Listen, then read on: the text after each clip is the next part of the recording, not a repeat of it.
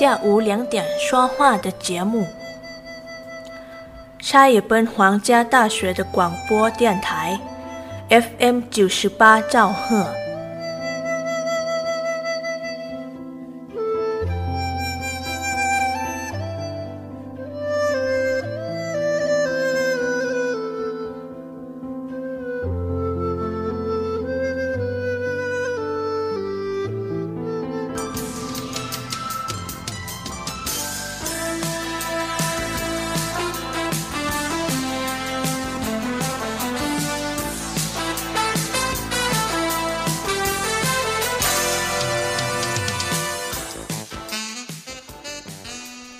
วัสดีค่ะทุกฟังค่ะตอนรับเข้าสู่ช่วงเวลาของรายการคุยกันบ่าย 2 โมงนะคะ วันนี้เจอกันบ่ายวันพฤหัสบดีที่ 1 กันยายน พุทธศักราช 2565 นะคะ ดิฉันตุ๊กธนทรทำหน้าที่ดำเนินรายการค่ะ FM 98 MHz สถานีวิทยุมหาวิทยาลัยราชภัฏชัยภูมินะคะแล้วก็ยังติดตามทางวิทยุออนไลน์ CPRU Radio และที่ Facebook Page CPRU Radio 98 MHz ค่ะ วันนี้ชาวราชพัฒชัยภูมิก็ขอต้อนรับนะคะบรรดาน้องๆนะคะโครงการพิเศษของของธนาคารอมสิน ที่เข้ารับการอบรมนะคะเพื่อจะออกไปเขาเรียกว่าไปรับใช้ไปเก็บข้อมูลนะคะในส่วนของเตรียมบันทึกข้อมูลของอโครงการสวัสดิการแห่งรัฐนะคะก็เป็นกำลังใจให้ค่ะกับทีมทำงานนะคะวันนี้ทีมธนาคารอมสินที่มา มาที่นี่ แล้วก็เรานะคะก็จะมาอัปเดตเรื่องของเส้นทางพายุนะคะฝนชัยภูมิยังมีไหมยังเจอไหมนะคะ ดูโดยภาพรวมแล้วยังเจอค่ะ ยังมีฝนมา เพียงแต่ที่หนักๆเนี่ยก็พัดไปทางอื่นบ้างแล้ว แต่เราก็ยังมีในช่วงนี้ค่ะเขาบอกเส้นทางพายุบริเวณสมุทรมหาสมุทรแปซิฟิกตะวันตกนะคะเขาบอกตอนนี้พายุโซนร้อนหินหนามหน่อ นะคะได้เมื่อวันที่ 30เนี่ยเขาบอกทวีกำลังแรงขึ้นเป็นพายุไต้ฝุ่น หินหนามหน่อ ก็หมายถึงห่านป่านะเอ่ออันนี้เป็นภาษาเฉพาะนะท่านผู้ฟังคะ ซึ่งอันนี้เป็นการตั้งชื่อโดยสปปลาว สาธารณรัฐ ประชาธิปไตยประชาชนลาว แล้วก็จากเมื่อช่วงสิ้นเดือนเนี่ยกำลังเคลื่อนตัวมาทางตะวันตก ก็ถือว่ายังอยู่ห่างไกลจากประเทศไทยมากอยู่นะคะ ก็ต้องติดตามเป็นระยะระยะ ซึ่งแต่ว่าเขาบอกว่า แต่อาจจะดึงเอามรสุมตะวันตกเฉียงใต้ที่มีกำลังแรงขึ้นเนี่ยมาในช่วง 3 กันยายนเป็นต้นไปนะคะ ส่วน 1-4 กันยายนเขาบอกมรสุมตะวันตกเฉียงใต้กำลังอ่อนพัดปกคลุมทะเลอันดามัน ประเทศไทยก็เริ่มมีกำลังแรงขึ้น ร่องมรสุมจะพาดผ่านภาคตอนบนของภาคเหนือ แล้วก็ภาคตะวันออกเฉียงเหนือตอนบน จะทำให้บริเวณประเทศไทยมีฝนเพิ่มมากขึ้นเห็นไหมคะ โดยรวมเนี่ยไปดูมุมนู้นมุมนี้ ก็ช่วงนี้จะต้องมีร่องมรสุมมาแหละ ก็ฝนก็ยังมานะคะแล้วไอ้ที่เดิมอยู่แล้วก็ปริมปริมนะคะก็ต้องมีการออกแบบเรื่องการลักน้ำเรื่องบรรดาอ่างเก็บน้ำต่างๆ ก็ต้องระบายกันเป็นระยะนะคะเพราะว่าจะได้เตรียมไว้เก็บน้ำท่าที่จะมาอีกช่วงนี้ต่อไปถึงเดือนหน้าค่ะ ส่วนจังหวัดชัยภูมิเองก็แจ้งทุกเขื่อนนะคะ ว่าอย่าเพิ่งกักเก็บ ให้ทยอยพร่องน้ำต่อไปสักระยะ เพื่อรอรับน้ำฝนที่คาดว่าจะมาหนักในช่วงเดือนกันยายนนี้ค่ะ เมื่อวันที่ 30 สิงหาคมที่ผ่านมาท่านผู้ว่าไกรสอนกองฉลาด ท่านก็ได้ประชุมติดตามสถานการณ์น้ำแล้วก็เฝ้าระวังพื้นที่ที่ได้รับผลกระทบโดยเฉพาะพื้นที่เสี่ยง ตลิ่งพังบ้านเรือนราษฎรที่อยู่ติดริมน้ำชี แล้วก็ลำน้ำอื่น ๆ ถ้าเกิดปัญหาน้ำท่วม ให้ประสานหน่วยงานตำรวจ แขวงการทางอส จัดชุดเคลื่อนที่เร็วออกไปอำนวยความสะดวกค่ะ ช่วยเหลือผู้เดือดร้อนทันที ขณะที่ทางสถานีอุตุนิยมวิทยาจังหวัดชัยภูมิคาดว่าปีนี้ ฝนจะเริ่มทยอยเข้ามาตั้งแต่นี่เลยนะต้นเดือนกันยายนค่ะ ประมาณ 30-40%ของพื้นที่จังหวัดชัยภูมิ แล้วหลังจากนั้น 4-7 กันยายนจะหนักขึ้นค่ะเป็น 60-80%เลย แล้วก็ช่วง 26 กันยายนถึง 3 ตุลาคมก็ยังคงมีฝนตก ซึ่งปีนี้ภาวะอากาศเปลี่ยนแปลงไปจากที่ผ่านมา พายุที่ก่อตัวทางมหาสมุทรแปซิฟิก เปลี่ยนทิศทางทิศตะวันตกมากขึ้นค่ะ ซึ่งท่านผู้ว่าราชการจังหวัดชัยภูมิก็เน้นย้ำให้ทุกหน่วยนะติดตามสถานการณ์อย่างใกล้ชิด ช่วงนี้ยังพอมีเวลา จึงขอให้อ่างเก็บน้ำทุกแห่งเนี่ยทยอยพร่องน้ำอย่างต่อเนื่อง อย่าเพิ่งกักเก็บไว้ เพื่อให้มีพื้นที่ว่างรองรับปริมาณน้ำฝนที่จะตกหนัก ตามการคาดการณ์ของกรมอุตุนิยมวิทยานะคะท่านผู้ฟังคะ ส่วนที่กรุงเทพมหานครท่านฟังเขาก็มีการมีประเด็นที่น่าสนใจนะคะ บอกเอาจริงค่ะ ที่ท่านผู้ว่าชัดชาติสิทธิพันธ์ผู้ว่าราชการกรุงเทพมหานครได้เปิดเผยถึงกรณีที่ปรากฏตามสื่อว่ามีผู้เทน้ำมันเนี่ยลงท่อระบายน้ำของกรุงเทพมหานคร ซึ่งจากการตรวจสอบพบว่าเป็นผู้ประกอบการร้านอาหารในพื้นที่เขตจตุจักร โดยฝ่ายเทศกิจสำนักงานเขตจตุจักรก็ได้ดำเนินคดีตามพรบรักษาความสะอาดและความเป็นระเบียบเรียบร้อยของบ้านเมือง พุทธศักราช 2535 มาตรา 33 ห้ามไม่ให้ผู้ใดเท หรือทิ้งสิ่งปฏิกูลมูลฝอย น้ำโสโครก หรือสิ่งอื่นใดลงบนถนนหรือในทางน้ำ ประกอบกับมาตรา 57 บทกำหนดโทษผู้ใดฝ่าฝืน หรือไม่ปฏิบัติตามมาตรา 33 ต้องระวังโทษปรับไม่เกิน 10,000 บาท โดยได้ดำเนินการเปรียบเทียบปรับในอัตราสูงสุด 10,000 บาทไปแล้วนะคะตามคดีเลขที่ 3747ทับ65 ลงวันที่ 16 สิงหาคม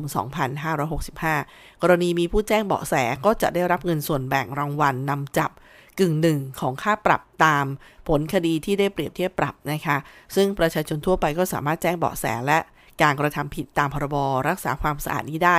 ทางทราฟฟี่ ฟงดูนะคะซึ่งอันนี้ก็แบบเป็นเรื่องที่นำมาอ่านให้ฟังก็คือว่าเอ๊ะเนี่ยนะมาเป็นปัญหาจริงๆเป็นปัญหาทั่วไปค่ะเพียงแต่เมืองใหญ่ก็เห็นชัดมากขึ้นในเรื่องของน้ำท่าท่วมระบายไม่ทัน ตอนนี้จังหวัดอย่างของพวกเราก็เห็นแล้วนะคะว่า ท่อที่มันไม่ไม่เกลี้ยงมันมีการทิ้งเศษวัสดุมีไขมันมีอะไรที่มันไม่ควรจะลงไปอยู่ในทางน้ำเนี่ยนะคะก็สร้างปัญหาทำให้น้ำเนี่ยเออท่วมนานแล้วก็ ทำให้เดือดร้อนกันไป แล้วใช้งบประมาณในเรื่องของการแก้ปัญหาเหล่านี้เยอะมากนะคะ ก็ฝากไว้สำหรับวันนี้คุยกันบ่าย2โมงเดี๋ยวพักกันสักครู่ค่ะ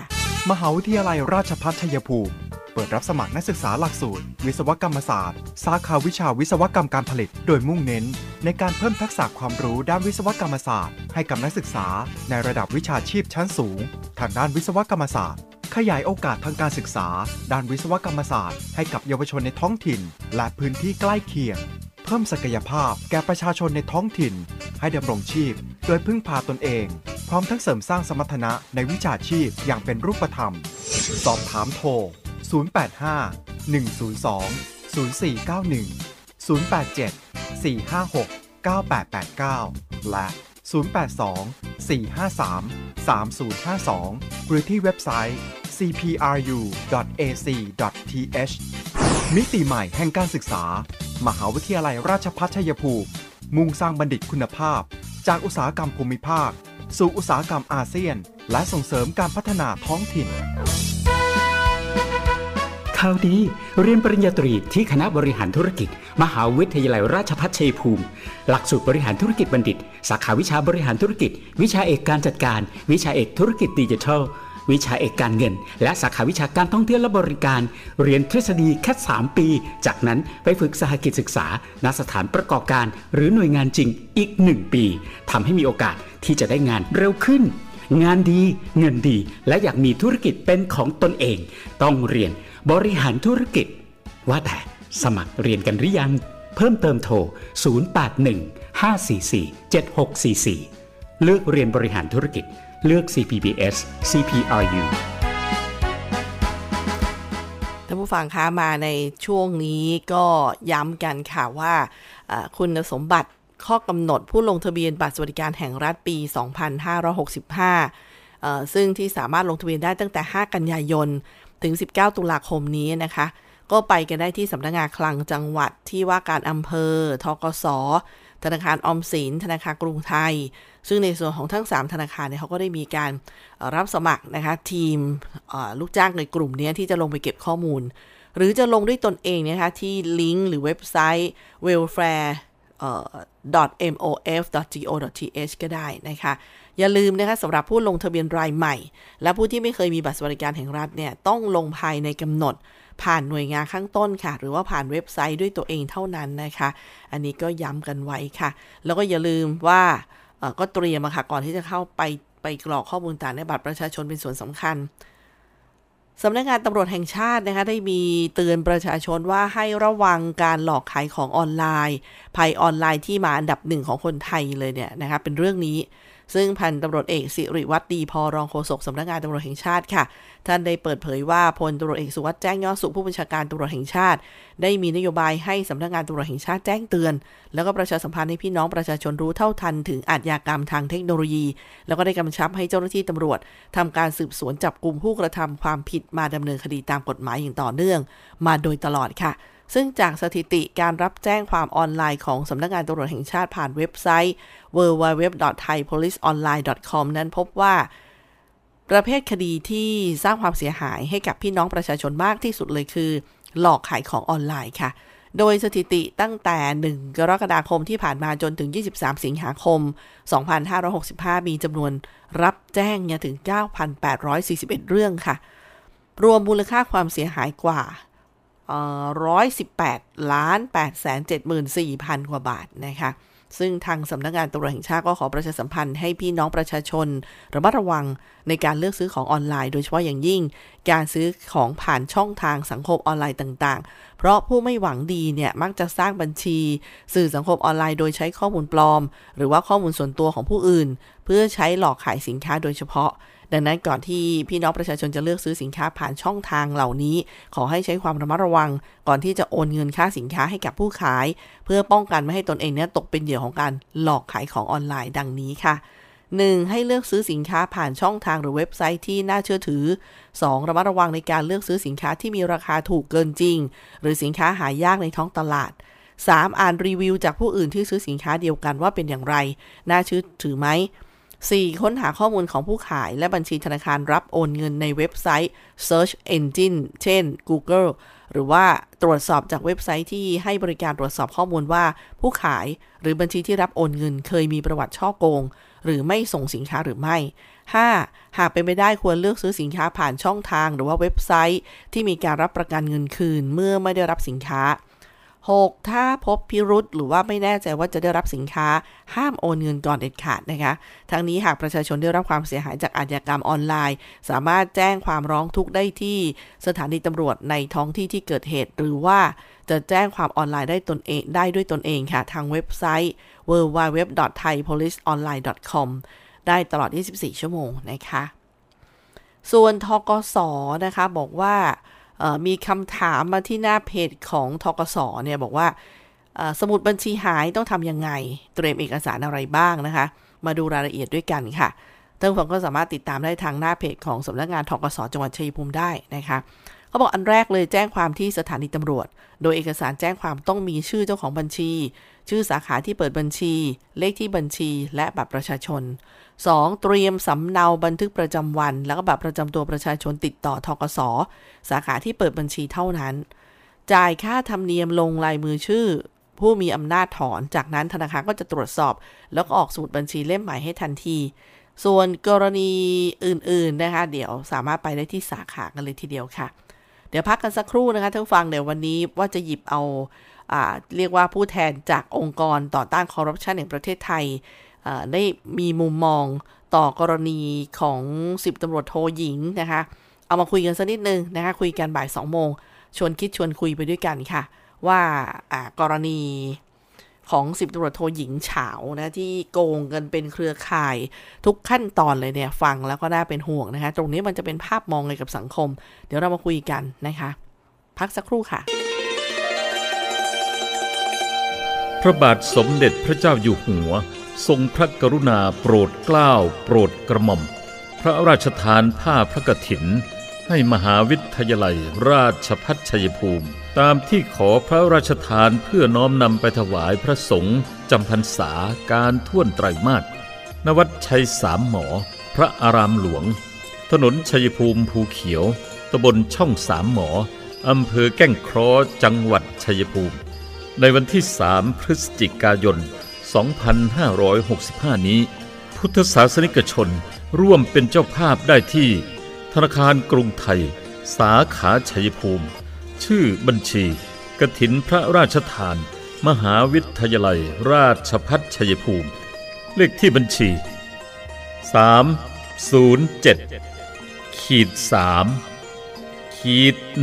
180 62ขีด1 307ขีด3ขีด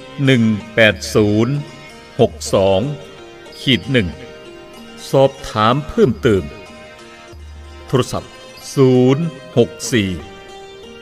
582 4229 064 582 4229 สุขโขปุญญัสสะอุจโย การสะสมขึ้นซึ่งบุญนำความสุขมาให้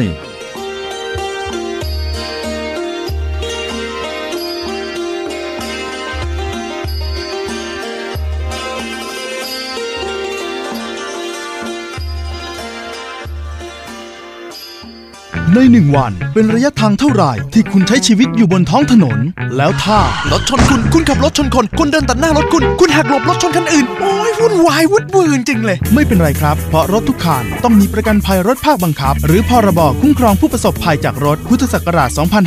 2535 สถานการณ์ต่างๆ ก็ดีขึ้นคำเตือนหากไม่ทำมีโทษปรับไม่เกิน 10,000 บาท ขับขี่ปลอดภัย อุ่นใจเมื่อมีพรบคอปพสำนักงานคณะกรรมการกำกับ และส่งเสริมการประกอบธุรกิจประกันภัย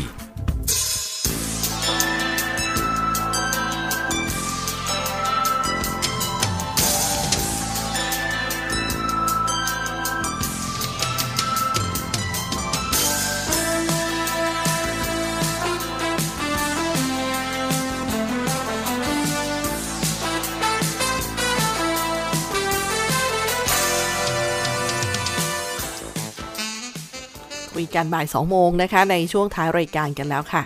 ท่านผู้ฟังคะสำหรับประเด็นที่เราเกริ่นเอาไว้แล้วนะคะ ว่ากรณีสิบตำรวจโทหญิง ที่ดูกระบวนการแล้วเนี่ยโกงกันเป็นเครือข่ายเลยนะคะทุกขั้นตอน